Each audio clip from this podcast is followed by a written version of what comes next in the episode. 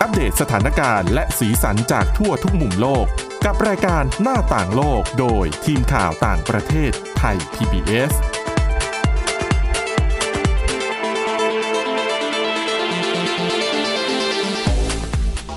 สวัสดีค่ะคุณผู้ฟังนี่คือรายการหน้าต่างโลกนะคะ ก็นำเสนอโดยทีมข่าวต่างประเทศค่ะ ก็เป็นประจำนะคะ ทุกวันค่ะ ตั้งแต่วันจันทร์ถึงวันศุกร์พวกเราก็จะเอ่อเรียกว่านำเรื่องราวข่าวสารที่น่าสนใจรวมถึงบทความต่างๆนะคะ ที่คิดว่าน่าจะเป็นประโยชน์กับคุณผู้ฟังนำมาเล่าสู่กันฟังในรายการนี้ค่ะสำหรับวันนี้ค่ะ พบกับคุณทิพย์ตะวันธีรนัยพงษ์และดิฉันสวรักษ์จากวิวัฒนาคุณค่ะ สวัสดีค่ะ อ่ะเรื่องที่คุณทิพย์ตะวันและดิฉันนำมาเล่าในวันนี้ รับรองว่าคุณผู้ฟังต้องสนใจอย่างแน่นอน โดยเฉพาะเรื่องแรก ว่าด้วยเรื่องความสะดวกสบายในยุคนี้ที่ ค่ะ มีการให้บริการสั่งอาหารผ่านแอปพลิเคชันต่าง อืมดิฉัน นะคะ เชื่อว่ามาถึงปัจจุบันเนี่ย อย่างน้อยๆ ทุกแทบทุกคนนะคะ ค่ะ ต้องเคยสั่งอาหารออนไลน์ ๆ อืม กันสักครั้งหนึ่ง ค่ะ เมื่อก่อนดิฉันเนี่ยก็ไม่เคยกล้าลองเหมือนกันนะ ค่ะ แต่พอมีโควิด -19 มาปั๊บเนี่ยเหมือนกับสถานการณ์มันบีบอะ ค่ะ ถ้าเราจะไปกินที่ร้านก็ไปไม่ได้ ร้าน นะคะ ปิดด้วยไงเป็นช่วง อ่าใช่ ดังนั้น ค่ะ ก็ต้องสั่งมาให้เขามาส่งที่บ้านนะนะคะ พอได้ลองทำดิฉันเชื่อว่าหลายคนอีกเหมือนกัน รู้สึกสะดวกมาก ๆแต่ต้องอาจจะเสียค่าส่งเพิ่มขึ้นอีกเล็กน้อย อ่าใช่ หรือถ้าบางช่วงเขามีโปรโมชั่นก็ไม่เสียค่าส่งเลยก็มีนะ บางทีลดราคาก็มีนะคะ แต่ว่า ค่ะ ข้อเสียของการสั่งอาหารแบบ Delivery ก็คือ ถ้าอยู่คนเดียวอะ อืม เวลากินถ้าสั่งน้อยก็ไม่ได้ ไม่ เพ อิ่ม ราะว่าไม่ใช่ ค่ะ เพราะว่าเขามีกำหนดขั้ อ๋ น อขั้นต่ำสำหรับบางเจ้าใช่ไหม ใช่ค่ะ ไม่งั้นถ้าเราซื้อไม่ถึงยอดเนี่ยอะต้องเสียค่า ค่า ธรรมเนียมขั้น ส่งอะไรอย่างงี้ ต่ำนอก ค่ะ ไปจากค่าส่งอีกอะนะคะ ค่ะ ดังนั้นก็เลยหลายคนก็อาจจะต้องสั่งเยอะขึ้นมาหน่อย เกิน อืม ความจำเป็นที่ตัวเองจะกิน ค่ะ นี่แหละคือเป็นที่มาของคำเตือนขององค์การอนามัยโลกค่ะ ขนาดองค์การอนามัยโลกเลยเหรอ จริง ๆ อันเนี้ยก็คือ ดู เป็น ใญ่ เหตุผล ใหญ่มาก ใช่ คืออันนี้ก็เป็นเหตุผลหนึ่งอะนะคะที่ที่เหมือนกับเราอาจจะสามารถอธิบายถึงปัญหาที่จริง ๆ แล้วเนี่ยเหมือนเป็นปัญหาเล็ก ค่ะ ๆ แต่ถ้ามองให้ดีเป็นปัญหาเรื่องของสุขภาพเลยนะคะที่นี่เป็นที่มาขององค์การอนามัยโลกเขาบอกว่าปัจจุบันเนี่ยการใช้แอปพลิเคชัน พวกสั่งอาหารออนไลน์อะ ค่ะ ถือว่าเป็นปัญหานะคะ เพราะว่าอาจจะเป็นปัจจัยที่ทำให้เด็กๆ เนี่ย เป็นโรคอ้วนหรือว่ามีน้ำหนักเกิน ค่ะ เพราะว่าเขาทำการศึกษาคือมันมีผลงานศึกษาวิจัยในอังกฤษด้วยนะเขาบอกว่า กรณีที่เราสั่งอาหาร แบบให้มาส่งที่บ้านอะหรือ ค่ะ ซื้อกลับไปกินที่บ้านอย่างเงี้ย อืม ไม่ได้ทำเอง คิดเฉลี่ยต่อวันนะคะ เราจะกินอาหารที่มีแคลอรี่มากกว่าปกติ อืม มากกว่าการทำอาหารกินเอง ค่ะ วันละ 200 แคลอรี่ อันนี้คือเป็นโดยเฉลี่ยนะคะ ะ แล้วถ้าเขาบอกว่าคำนวณทั้งสัปดาห์นั่นหมายความว่าเหมือนคุณกินอาหารเพิ่มขึ้นมาวันหนึ่งอะเออดังนั้นเนี่ยเขาก็เลยมองว่าจุดนี้แหละอาจจะทำให้เด็กๆเนี่ยมีโอกาสเสี่ยงเป็นโรคอ้วน ค่ะ ไม่ใช่แค่นั้น เมื่อพูดถึงเด็ก แน่นอนยุคนี้ก็เป็นเรื่องของการเล่นเกมออนไลน์ ค่ะ เป็นปัญหาหลายอย่างเหมือนกันนะคะสำหรับเกมออนไลน์ ซึ่งองค์การอนามัยโลกเนี่ยเขาก็ออกมาเตือนเหมือนกันว่าการเล่นเกมออนไลน์ อืม ความนิยมที่กำลังได้รับแบบเนี้ย ค่ะ ทำให้เด็กอ้วนได้เหมือนกัน ใช่สิ เพราะว่าเล่นเกมมันก็นั่งอยู่กับที่ไง แทนที่เด็กๆ จะได้ออกไป ใช่ วิ่งเล่นเล่นตีจับอะไรกับเพื่อนอย่างเงี้ย ก็ไม่ได้ไป ไม่ได้ขยับตัวไปไหนด้วยนะคะ ซึ่งการที่เขาออกมาเตือนเนี่ยเขาบอกว่าสถานการณ์เนี่ยน่ากังวลมากสำหรับยุโรป เพราะยุโรปเขามองว่าเรื่องของการเข้าถึงระบบออนไลน์ ระบบอินเทอร์เน็ตเนี่ย ค่ะ มันทำได้ง่าย เกม อืม ออนไลน์ สั่งอาหารออนไลน์ ค่ะ เด็กๆ เนี่ยทำได้อยู่แล้วเข้าเข้าถึงได้อยู่แล้ว แล้วก็ยุโรปเนี่ยถือว่าเป็นภูมิภาคที่มีสถานการณ์เรื่องของเด็กน้ำหนักเกิน แล้วก็เป็นโรคอ้วนเนี่ยรุนแรงมากทีเดียว แล้วเขามีแผนนะ แผนที่จะลดอันตรายหรือลดจำนวนคนที่เป็นโรคอ้วน ค่ะ แต่ทำไม่ได้คือประเมินแล้วไม่น่าจะทำได้ตาม อืม แผนนั้นที่ อืม วางแผนเอาไว้อะนะคะ แล้วสถานการณ์เนี่ยเลวร้ายเขาบอกว่าถึงแม้ว่ายุโรปจะเลวร้ายนะ ค่ะ คนที่เลวร้ายกว่าคือสหรัฐอเมริกา อุ้ยดิฉันน่ะ อืม เคยไปอเมริกา แล้วก็รู้สึกประหลาดใจมากว่าคนที่นั่นน่ะอ้วนแบบ อ้วนแบบน่ากลัว เดินไม่ได้อะค่ะ เขาอ้วนแบบ ใช่ เขาไม่สามารถขยับตัวเองได้อะ และดิฉันก็รู้สึกแปลกใจมากที่จะเห็นยานพาหนะเคลื่อนที่สำหรับคนอ้วนโดยเฉพาะ แล้ว เขาไม่ได้สำหรับคนอ้วนคุณ ดิฉันว่าเขาออกแบบมาสำหรับคนที่อาจจะมีปัญหาในเรื่องของการเดินการเคลื่อนไหวร่างกาย หรอ แต่ไอ้รถสกูตเตอร์คันเล็ก ๆ ใช่ไหมคะ มัน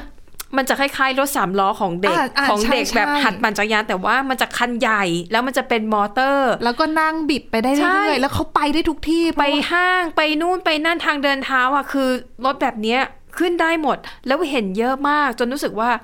อ๋อการที่มีคนอ้วนเยอะๆขนาดนี้มันเป็นเรื่องปกติเหรอ ซึ่งถ้าเทียบกับในเมืองไทย อืม ถ้าเราเห็นคนอ้วนขนาดเนี้ย เรามองแล้วนะ เฮ้ยทุกคนต้องมองอะแต่ว่าในอเมริกามีเยอะมากจนดู ดูเขาไม่ประหลาดใจกับคนที่อ้วนมากขนาด คืเนี้อย ดิฉันไม่แน่ใจว่ารถเกิดก่อน สถานการณ์ หรือว่าสถานการณ์เกิดก่อน เพราะว่าการมีรถแบบนี้ยิ่งทำให้เราไม่ได้ขยับตัวไม่ได้ออกกำลังกายนะคะ เพราะมีอะไรก็ ค่ะ อ่ะแค่ ก็ขับ บิดคัน เออ เร่ง แค่นี้ก็ถึงที่หมายแล้วอ่ะ ดัง แล้ว นั้นน่ะพอบอกว่าอเมริกาเนี่ยเป็นประเทศที่มีปัญหาเรื่องน้ำหนักตัวมาก อันดับต้นๆของโลกดิฉันน่ะไม่ประหลาดใจเลย อืม แล้วก็อาหารการกินของเขาเนี่ยนะ มันมันๆทั้งนั้นนะคะโอ้โห ทั้งแป้ง ทั้งน้ำตาล อ๋อ โด ใช่ นัทอะไรอย่างเงี้ยโอ้ยคือแบบ อร่อย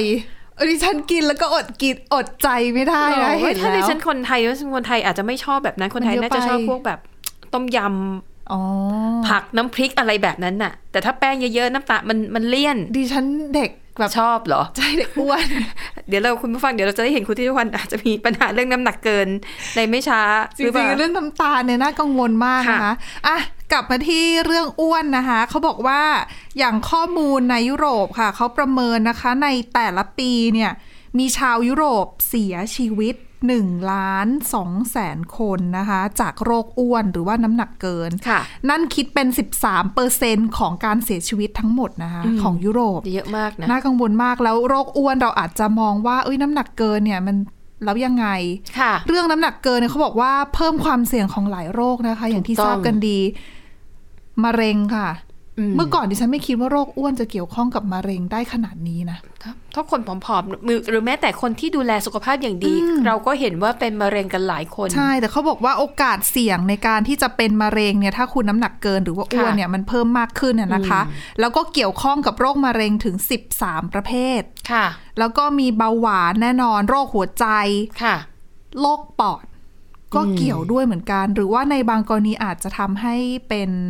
เอ่อมีความบกพร่องทางร่างกายก็เป็นไปได้เช่นเดียวกันนะนะคะ ซึ่งการที่เราจะอ้วนไม่อ้วนเนี่ยก็มีหลายสาเหตุผสมกันหลักๆ แน่นอนก็คือการกิน ม อาหารที่ไม่ไม่ดีต่อสุขภาพอะ่ะ แล้ว มัน กิน ไป เยอะๆ หวานไปเค็มไปกินเย ค่ะ อะไปไขมันเยอะอย่างเงี้ยแล้วก็ แถม ไม่ออกกำลังกาย ต้อง ซึ่งการที่มีโควิด -19 ระบาด ก็ยิ่งทำให้สถานการณ์นี้เลวร้ายลง ค่ะ เพราะว่ามันบีบทำให้คนเราไม่ได้ออกกำลังกายไม่ได้ออกไป ค่ะ ไหน แล้วก็เลยเรื่องของเกมออนไลน์ การสั่งอาหารออนไลน์ก็เลยเติบโตไปด้วยอะนะคะ มันก็เลยเหมือนเป็นลูกโซ่ทำให้เป็นปัญหาระยะ ใช่ค่ะ ยาว ดังนั้นเนี่ยอะทางองค์การอนามัยโลกก็เลยเหมือนกับเสนอนะคะว่าจริง ๆ แล้วเนี่ยควรจะมีการออกระเบียบในเรื่องของการจำกัดการทำการตลาดของอาหาร ที่ โอ้ สุขภาพไม่ค่อยดีสำหรับเด็กอะพูดมานาน ดิฉันว่าทำไม่ได้ ดิฉันว่ามันมันเพี้ยนปลายเหตุ มันยากด้วยนะ สาเหตุจริง ๆ มันอยู่ที่คนแต่ละคนมากกว่าอ่ะ ในการ ถ้ ที่จะมีวินัยในการกิน คือน่ะเหรอ ถ้า คะ พ่อแม่จะดูแลลูกให้ลูกเนี่ยทานอาหารในเลือกทานอาหารที่เหมาะสม ในปริมาณที่เหมาะสม ไม่ใช่ตามใจเด็ก อย่างเด็ก แต่ เด็กบางคนบอก ไม่กินผักไม่กินนู่นไม่กินไม่กินนี่แล้วก็กินแต่อาหารแบบฟาสต์ฟู้ดอย่างเงี้ย คือถ้าพ่อแม่ไม่แบบไม่ควบคุมก็ เด็กก็จะ า อ้วนไปเรื่อย ใช่ ๆคือดิฉันว่ามันโฆษณานี่มันแทบไม่ไม่น่าจะ ไม่ เป็น แต่มั สาเห ก็ ตุหลัก จูงใจให้เด็กอยากกิน แต่ดิฉันว่าขนาด อ๋อ พ่อแม่ยังทำไม่ได้เลยอะ ค่ะ ก็การจะไปบังคับลูก ดิฉันว่าหลาย ๆ คนก็ลำบากเหมือนกันนะ ในการที่จะบังคับ ใช่ อ่ะ ค่ะ เอออะเรื่องของควบคุมการทำการตลาดของอาหารที่อาจจะไม่ค่อยดีต่อสุขภาพนะคะ รวมไปถึงเรื่องของการพยายามตัดลดต้นทุนในเรื่องของอาหารที่ ค่ะ ดีต่อสุขภาพ คือเหมือนจูงใจให้ในเรื่องของอาหารราคา ค่ะ คือเดี๋ยวนี้เรามองว่าอาหารที่ดีต่อสุขภาพ แพง อืม ออร์แกนิกเอออะไรไปดูสิ ใช่ ราคาแพงกว่าผลผลิตแบบทั่วๆ ไปก็เกือบเท่าตัวนะ ดังนั้นเขาก็มองว่าเนี่ย ค่ะ รัฐบาลเข้ามาควบคุมไหมหรือว่ามา ทำนโยบายอะไรที่ส่งเสริมทำให้ลดราคาอาหารที่มันดีๆ ต่อสุขภาพหน่อย ค่ะ รวมไปถึงเรื่องของการสนับสนุนให้มีการออกกำลังกายเพิ่มมากขึ้นอีกด้วยอะนะคะ อืมค่ะ อืมอย่างอันนี้เป็นบทความใน BBC อะนะคะ ของอังกฤษเขาก็เลยมีเหมือนกับมาตรการต่างๆ ที่อังกฤษเนี่ยเขามีการบังคับใช้ ซึ่งดิฉันว่าเออก็น่าสนใจดีเหมือนกันนะ คือก่อนหน้านี้อังกฤษเขามีการระบุเอาไว้นะคะ ว่าตามร้านอาหารหรือว่าคาเฟ่ร้านกาแฟใหญ่ ๆ เนี่ย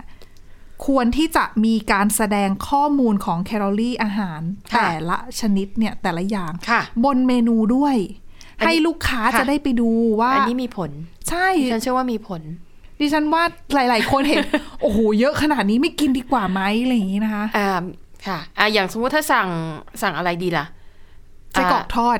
เอออ่ะอันนี้เฟรนช์ฟรายง่ อ่ะ าย French fry ค่ะ เฟรนช์ฟรายธรรมดาราคาหนึ่ง ค่ะ นะคะแต่ถ้าเป็นเฟรนช์ฟรายเพิ่มชีสสามชนิด โอ้โห โปะเข้าไป ราคาอาจจะเพิ่มมานิดหน่อยคือถ้าเราดูดูแต่ราคาที่ว่าไม่เป็นไรเพิ่มนิดเดียวแต่ว่ารสชาติมันจะแบบโอ้อร่อยมากก เข้ม ว่า ข้นแบบอีกหลายเท่า แต่ถ้าดิฉันเห็นแคลอรี่ที่มันเพิ่มขึ้นเนี่ยดิ ก้าว ฉัน ก อาจ ระโดดเลยนะคะ อาจจะฉุกคิดแล้วว่าโอ้โหไม่ อย่าดีกว่า อย่าดีกว่า อืม อาจจะเปลี่ยนเป็นดิฟหรือว่าอะไรที่แบบ ค่ะ กินนิดนิดๆหน่อยหน่อย ก็ ๆพอให้หาย ยัง ยา กินอยู่ดี ใช่อะไรอย่างเงี้ยแต่ดิฉันเชื่อว่าถ้าใส่ปริมาณแคลอรี่ ใช่ไหม ลงไปอ่ะมีผลมาก คนจะได้ฉุกคิดนะคะว่า ค่ะ อุ้ยมันเยอะขนาดนี้นะคะ แล้วนอกจากนี้ค่ะ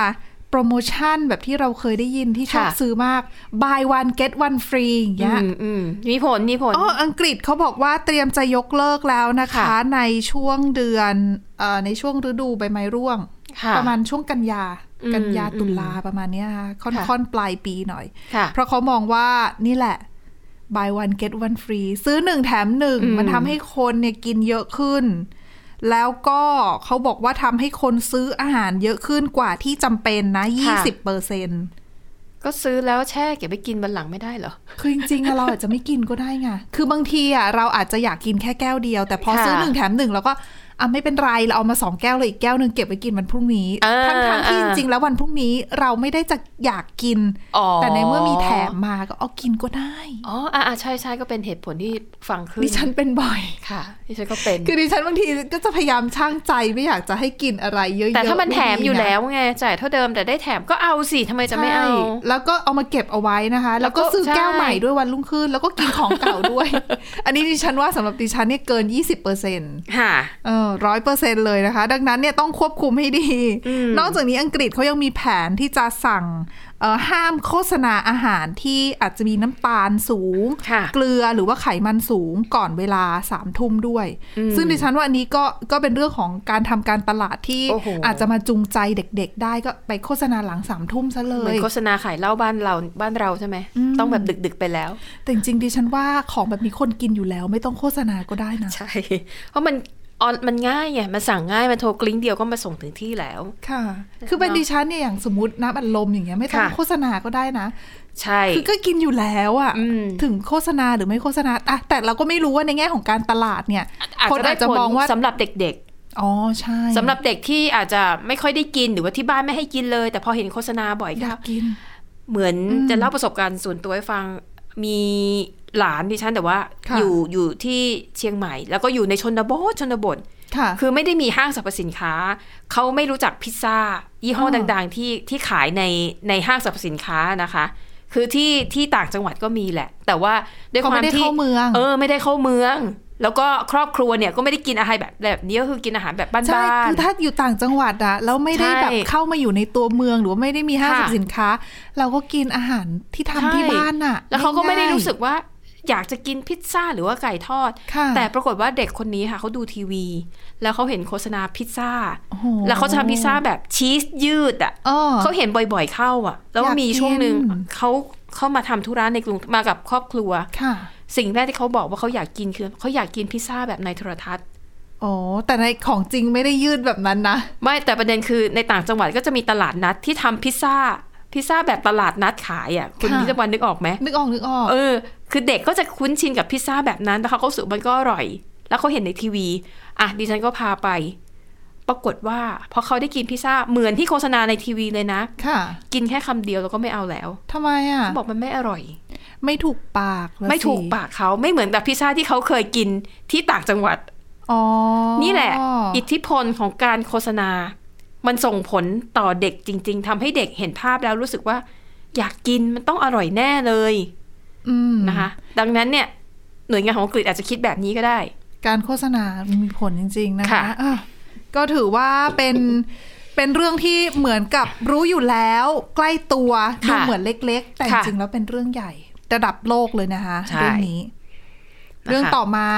ก็เกี่ยวข้องกับ ยังเป็นเรื่องของงานวิจัยที่ ค่ะ น่าสนใจอีกเหมือนกันนะคะ ซึ่งเข้ากับยุคโควิด -19 ด้วย อืม คือพอเราบอกว่าเจอโควิดใช่ไหมอยู่บ้าน กินที่บ้านสั่ง ค่ะ อาหารมากินที่บ้านเล่นเกมอยู่ที่บ้าน ค่ะ อีกหนึ่งอย่างคือทำงานจากบ้าน ค่ะ work from home ใช่เรื่องของการทำงานจากบ้านเนี่ยก็มีเพิ่มจำนวนมากขึ้นนะคะ แล้วก็ ค่ะ หลาย ๆ คนก็มองว่าทิศทางแนวโน้มของการทำงานแบบประชุมทางไกล work from home เขาเกิดขึ้นมาเพื่ออยู่ต่ออะคือ ค่ะ จบโควิดแล้วยังไงก็ยังอยู่ต่อ ค่ะ หลาย ๆ บริษัท ค่ะ ก็ยังใช้นโยบายแบบนี้นะคะ ที่ให้ อืม ทำจากที่บ้าน แล้วถ้าไม่จำเป็นคุณก็ไม่ต้องมาสำนักงานก็ได้ ค่ะ และนี่เองค่ะจึงเป็นที่มาของงานวิจัยชิ้นนี้เขาตีพิมพ์ลงในวารสาร Nature นะคะ โดยเขาไปทำการศึกษาในเอ่อพนักงานประมาณ 1,500 คนค่ะ จากบริษัทโทรคมนาคมในฟินแลนด์ ฮังการี อินเดีย อิสราเอล แล้วก็โปรตุเกส เก็บข้อมูลมาปรากฏว่าเขาพบว่าอะไรรู้ไหมคะ เขาบอกว่าคนที่ประชุมทางไกลกันเนี่ย ค่ะ การประชุมทางไกลทำให้คุณมีความคิดสร้างสารรค์น้อยลง ทำไมล่ะ คือดิฉันน่ะจะเข้าใจว่าเอ้ยประชุมทางไกลเราก็ต้องมีสมาธิมากขึ้นถูกไหม ค่ะ เพราะเราไม่มีสิ่งแวดล้อมรบกวน ดังนั้นเนี่ยเราควรจะโฟกัสกับงานได้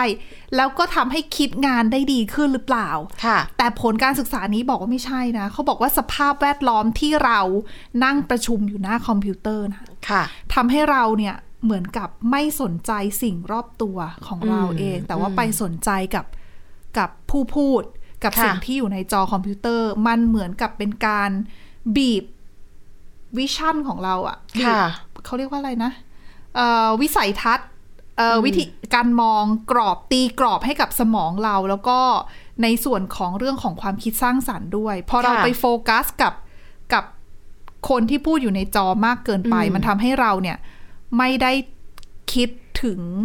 เรื่องของอื่นๆ คือเหมือนมีสมาธิมากเกินไปจนไม่มีความคิดสร้างสารรค์เกิดขึ้น อืม ดังนั้นเนี่ยเขาบอกว่าการประชุมทางไกลแบบนี้อาจจะมีผลดีในกรณีที่ถ้าเราต้องใช้การคิดวิเคราะห์ ต้องใช้สมาธิกับสิ่งสิ่งหนึ่งในการพิจารณาบางอย่างเนี่ยได้ ค่ะ แต่เรื่องของความคิดสร้างสารรค์เนี่ยไม่ ไม่ เห เห มาะ มาะ เพราะว่าการที่เรามานั่งประชุมที่เป็นสถานที่มาเจอหน้ากัน ค่ะ เราจะได้เห็นภาพที่แตกต่างหลากหลาย เราจะไม่ได้โฟกัสอยู่ที่คนพูดคนเดียว ค่ะ แต่เราจะเห็นบรรยากาศ เราจะเห็นเพื่อนร่วมงานคนอื่นของเราที่นั่งคุยนั่งขยับตัว อืม แล้วเวลาเราคิดเนี่ยเขาบอกว่ามันจะทำให้เราเหมือนกับ มีไอเดียที่มันกว้างขวางมากขึ้นได้ อืมค่ะ อืมก็ถือว่าเป็นเขาบอกว่าแบบเนี้ยถือว่าเป็นสิ่งที่จะทำให้บริษัทต่างๆ อาจจะประยุกต์ใช้เรื่องนี้กับการทำงานในยุคใหม่ได้ อืม คือแบบเนี้ยอ่ะบริษัทก็จะรู้แล้วล่ะว่า การประชุมทางไกลเนี่ยมีประโยชน์ในเรื่องของการการตัดสินใจบางอย่างนะ แต่ ค่ะ ว่าการประชุมแบบตัวต่อตัวคือในห้องประชุมเนี่ยดีสำหรับการคิดสร้างสารรค์ก็จะได้วางแผนการทำงานให้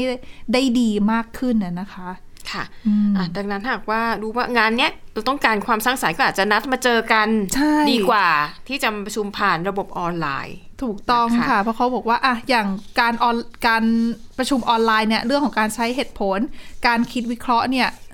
ถือว่าโอเค ใช้ได้ ค่ะ ดีนะคะ ค่ะ อ่ะ จากเรื่องคุณทิพย์ตะวันมาเรื่องของดิฉันบ้างนะคะ ค่ะ เมื่อกี้เนี่ยเราพูดไปถึงเรื่องข้อเสียของการเล่นเกม ก็คือมันทำให้คนนั่งติดหน้าจอมากขึ้น ไม่ได้ออกกำลังกายอะไรแบบนี้ ค่ะ แต่ว่าวันนี้ฉันมีความเห็นแย้งนะคะว่าจริงๆแล้วเกมเอ่อเอ่อเกมนะคะโดยเฉพาะวิดีโอเกมเนี่ยมีประโยชน์นะสำหรับผู้ป่วยที่เป็นโรคมะเร็ง โดยเฉพาะยิ่งผู้ป่วยเด็ก ค่ะ นะคะจริงๆแล้วเรื่องนี้เนี่ยนะคะเคยมีการทำวิจัยมาหลายปีแล้วนะคะ ตั้งแต่ปี 2016 แล้วก็ปี 2017 นะคะคือตอนนั้นเนี่ยเขามีการให้ผู้ป่วยเด็กที่เป็นโรคมะเร็งเนี่ยนะคะ เล่นเกมไปด้วย เล่นวิดีโอเกม ควบคู่ไปกับช่วงที่มีการรักษาที่เคมีบำบัด เขาพบว่าช่วยให้เด็กเนี่ยมีความเจ็บปวดน้อยลง ความเจ็บปวดที่เป็นผลข้างเคียงจากการรักษานั่นแหละนะคะ แล้วก็ผลการศึกษาในลักษณะเนี้ยแล้วก็เลยทำให้เอ่อผู้หญิงคนหนึ่งนะคะ ที่ประเทศสเปนค่ะ เธอตัดสินใจทำมูลนิธิขึ้นมา มูลนิธิเอ่อมูลนิธิแห่งนี้นะคะ จะทำหน้าที่รวบรวมเกมเก่าๆ เครื่องเล่นเกมเก่าๆ พวกไอ้ที่มีจอยสติ๊กอะไรแบบเนี้ย ค่ะ ไม่ใช่เกมออนไลน์ในคอมพิวเตอร์นะคะ แต่เป็นเกมที่ต้องใช้เครื่องเล่นหรือว่าใช้จอคอมพิวเตอร์ สามารถเล่นคนเดียวได้แบบนั้นน่ะรวบรวมมาแล้วก็นำไปมอบให้กับผู้ป่วยเด็กที่เป็นโรคมะเร็งตามโรงพยาบาลต่างๆนะคะอ่าเขาบอกว่าอย่างผลการสำรวจเนี่ยค่ะ ที่เขาทำในครั้งนี้ก็ทำที่เอ่อในกรุงมาดริดประเทศสเปนนะคะที่โรงพยาบาลแห่งหนึ่งเขาบอกว่า ประโยชน์ที่เราเห็นแน่ ๆ เนี่ยข้อแรกคือมันช่วยเบี่ยงเบนความสนใจของผู้ป่วยเด็ก เบี่ยงเบนไปจากความเจ็บปวดที่เขากำลังเผชิญอยู่นะคะ เขาบอกว่าปัญหาหนึ่งที่มักจะเจอเป็นประจำในผู้ป่วยเด็กก็คือว่าเวลาที่รักษาด้วยเคมีบำบัดเนี่ย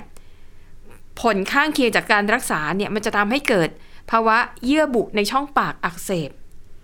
บางคนเนี่ยอาการรุนแรงถึงขั้นกินอาหารแข็งๆไม่ได้คือเคี้ยวไม่ได้อะ ค่ะ นะคะต้องทานอาหารเหลว หรือบางทีต้องเป็นสายยางต่อเข้าไป เพราะว่า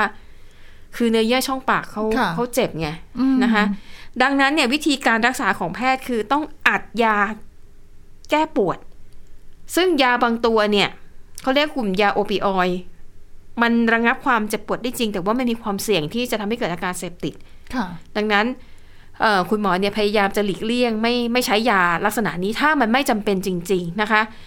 แล้วก็เลยมีการทดสอบอีกครั้งหนึ่งค่ะ ให้ผู้ป่วยเด็กที่มีภาวะเยื่อบุในช่องปากอักเสบเนี่ยอ่ะก็รักษาด้วยยาแก้ปวดไปด้วย แต่ขนาดเดียวกันให้เด็กเนี่ยเล่นวิดีโอเกมไปด้วยเขาเล่นอยู่คนเดียวนะ ไม่ได้เล่นกับใคร อืม แล้วเขาก็มีการวัดว่าปริมาณมอร์ฟีน ที่ใช้ลดความเจ็บปวดเนี่ยนะคะ เขาพบว่าเด็กที่เล่นเกมเนี่ย ความต้องการมอร์ฟีนจะลดลง เพราะเด็กไม่ได้สนใจเรื่องความเจ็บปวดของตัวเองมัวแต่ไป ดูหน้าจอเล่นเกมนะคะ อ่า ใช่ นั่นน่าจะเป็นอีกเหตุผลหนึ่งนะคะ แล้วเขาก็พบว่าในแง่ของสภาพจิตใจอ่ะก็ดีขึ้น ถ้าถามความเห็นดิฉันนะ ดิฉันก็เป็นคนหนึ่งที่เล่นเกมนะคะ แล้วก็บางเกมเนี่ย คือถ้าเราชอบมากๆอ่ะ มันทำให้เราเหมือนกับตัดขาดจากโลกภายนอก ค่ะ เวลาที่เรามีปัญหาหรืออะไรก็แล้วแต่ แต่ถ้าเราเล่นเกมนั้นอยู่อ่ะ มันเหมือนกับการอ่านหนังสือสนุกสนุกๆเล่มหนึ่งอ่ะ ค่ะ คุณจะลืมไปเลย แล้วก็ตัวคุณน่ะจะเข้าไปอยู่ในเกม อ๋อ ดิฉันเข้าใจว่าผู้ป่วยเด็กเนี่ยก็น่าจะมีอารมณ์ประมาณนี้เหมือนกันนะคะ และก็ภาพโดยรวมนะคะ พบว่า แม้ว่าการเล่นเกมจะไม่ใช่การรักษาแบบ ฉีดยาเข้าไปหรือว่าอะไร คือมันเป็นการเล่นเกมอะ มันเหมือนการบำบัดนะคะ ถูกต้อง ดิฉันว่า อ่าใช้คำนี้ถูกต้อง มันเป็นการบำบัดอย่างหนึ่งนะคะ และก็มีแพทย์ในโรงพยาบาลที่กรุงแมดริดแห่งเนี้ยก็แนะนำด้วยว่า โอเค ถึงแม้มันจะไม่ใช่แบบหลักการรักษาทางวิทยาศาสตร์ แต่ว่าผลการวิจัยที่ออกมาก็ยืนยันแล้วนะว่ามันช่วยได้จริง ๆ ดังนั้น อืม สนับสนุนให้ ค่ะ โรงพยาบาลที่มีแผนก ผู้ป่วยเด็กที่เป็นโรคมะเร็งทุกแห่ง ควรจะมีวิดีโอเกมไว้ เพื่อให้ผู้ป่วยเด็กได้เล่นนะคะ เพราะว่ามันจะมีส่วนช่วยได้จริงนะคะ แล้วเขาบอกว่าตอนที่วัดนี่เขาวัดหลายอย่างเลยเขาวัดการขยายของรูม่านตาด้วยนะเพราะว่าช่วงนั้นอะร่างกายของเด็กจะผ่อนคลายมากขึ้น อืม แล้วก็จะส่งผลดีต่อการรักษาด้วย ขึ้นกับเกมที่เล่นด้วยนะคะดิฉันว่า กิดิฉันว่าขึ้นอยู่กับเกมที่เด็กชอบ เพราะอย่างเด็กผู้ชายบางคนชอบเล่นเกมต่อสู้ อุ้ย อ่า แต่ดิฉันว่าเครียดนะ แต่ บบ แต่ข้อสนุกของเขาไง แต่ถ้าเป็นเด็กผู้หญิง อ๋อ ก็อาจจะสนุกกับเกมอะไรอะเกมแต่งชุตัวต่อ ด ตัวต่อ แต่งชุดให้เจ้าหญิงหรือว่า ทำอาหาร สร้าง นะ อาอะไรแบบเนี้ย ค่ะ นะคะอ่ะนี่ก็เป็นเป็นผลการศึกษาที่น่าสนใจเหมือนกันนะคะ แล้วก็ดิฉันว่าจริง ๆ มันก็ไม่ได้เสียหายอะไรถูกไหมคะเพราะว่าเด็กกับเกมเนี่ยเป็นของคู่กันอยู่แล้ว ค่ะ อ่าฮะ คือ แต่ที่ เด็กๆก็ต้องเล่นเพียงแต่ว่าเล่นเนี่ยต้องมีวินัยในการใช้ชีวิตอย่างอื่นด้วย คือบริหารจัดการเวลาให้ดีสำหรับเด็กทั่วไปอะนะคะ อ๋ออ่าใช่ใช่เด็กที่ อ่า ร่างกายแข็งแรง ไม่งั้น นี่ ก็ จะ เดี๋ยวจะติดเกมซะ ใช่ ก็ไม่ดีไปอีกนะคะ อ่ะเสียการเรียนไปด้วยนะคะ อ่าอ่ะนี่ก็เป็นข้อมูลที่ดิฉันอ่านแล้วก็รู้สึกเออเป็นอะไรที่มันน่าสนใจดีนะคะ ก็สรุปเกมก็มีประโยชน์นะเพียง คือ แต่ ใคร ว่า อย่า ว่าว่าเกมเนี่ยเล่นไปไม่ดีหรอกไม่ใช่นะคะ จริง ๆ แล้วดิฉันว่ามันมีประโยชน์แหละ ทุกอย่างแหละมันมี บางทีในเกมอ่ะเราเรียนรู้ในเรื่องของ ค่ะ ภาษาก็ได้ วัฒนธรรม อ่าใช่ ก็ได้เหมือนกันนะ มี คะ หลายคนนะคะที่ดิฉันรู้จักว่าเก่งภาษาญี่ปุ่นมาก อ่ ๆ สาเหตุเพราะว่า เล่นเกม ชอบเล่นเกมญี่ปุ่นแล้วในสมัยก่อนเนี่ย มันยังไม่มีแบบแปลเป็นภาษาไทย ค่ะ ก็เลยขวนขวายอยากรู้ว่าคำศัพท์ภาษาญี่ปุ่น แปลว่าอะไร ที่อยู่ในเกมอ่ะมันแปลว่าอะไรจะได้แบบใช้คำ ค่ะ สั่งได้อย่างถูกต้อง มันก็เลยกลายเป็นจุดเริ่มต้นที่ทำให้เขาแบบหันมาสนใจเรียนภาษาญี่ปุ่นอย่างจริงจัง อ่อ เห็นไหมมันก็มีประโยชน์นะ ใช่ คือจริง ๆ แล้วก็ก็อยู่ที่ว่าเราจะม ค่ะ องนะคะ แต่ละเรื่องก็มีหลายมุม แต่ว่าทางที่ดีก็คือสะทางสายกลางอะดีที่สุด ใช่ใช่ อืม อ่ะคุณทิตวันพูดแล้วเนี่ย เราก็ต้องหันกลับมาดูตัวเราเองด้วย เริ่มตั้งแต่ อ่ะ อาหารเลยค่ะดิฉัน ใช่ ไม่กลางเลยทีเดียว อ่ะนะคะเอาละค่ะทั้งหมดนี้ก็คือเรื่องราวที่พวกเรานำมาเสนอค่ะ หมดเวลาแล้วขอบคุณคุณผู้ฟังสำหรับการติดตาม วันนี้ลากันไปก่อนพบกันใหม่ตอนหน้า สวัสดีค่ะ สวัสดีค่ะ Thai PBS podcast. View the world via the voice.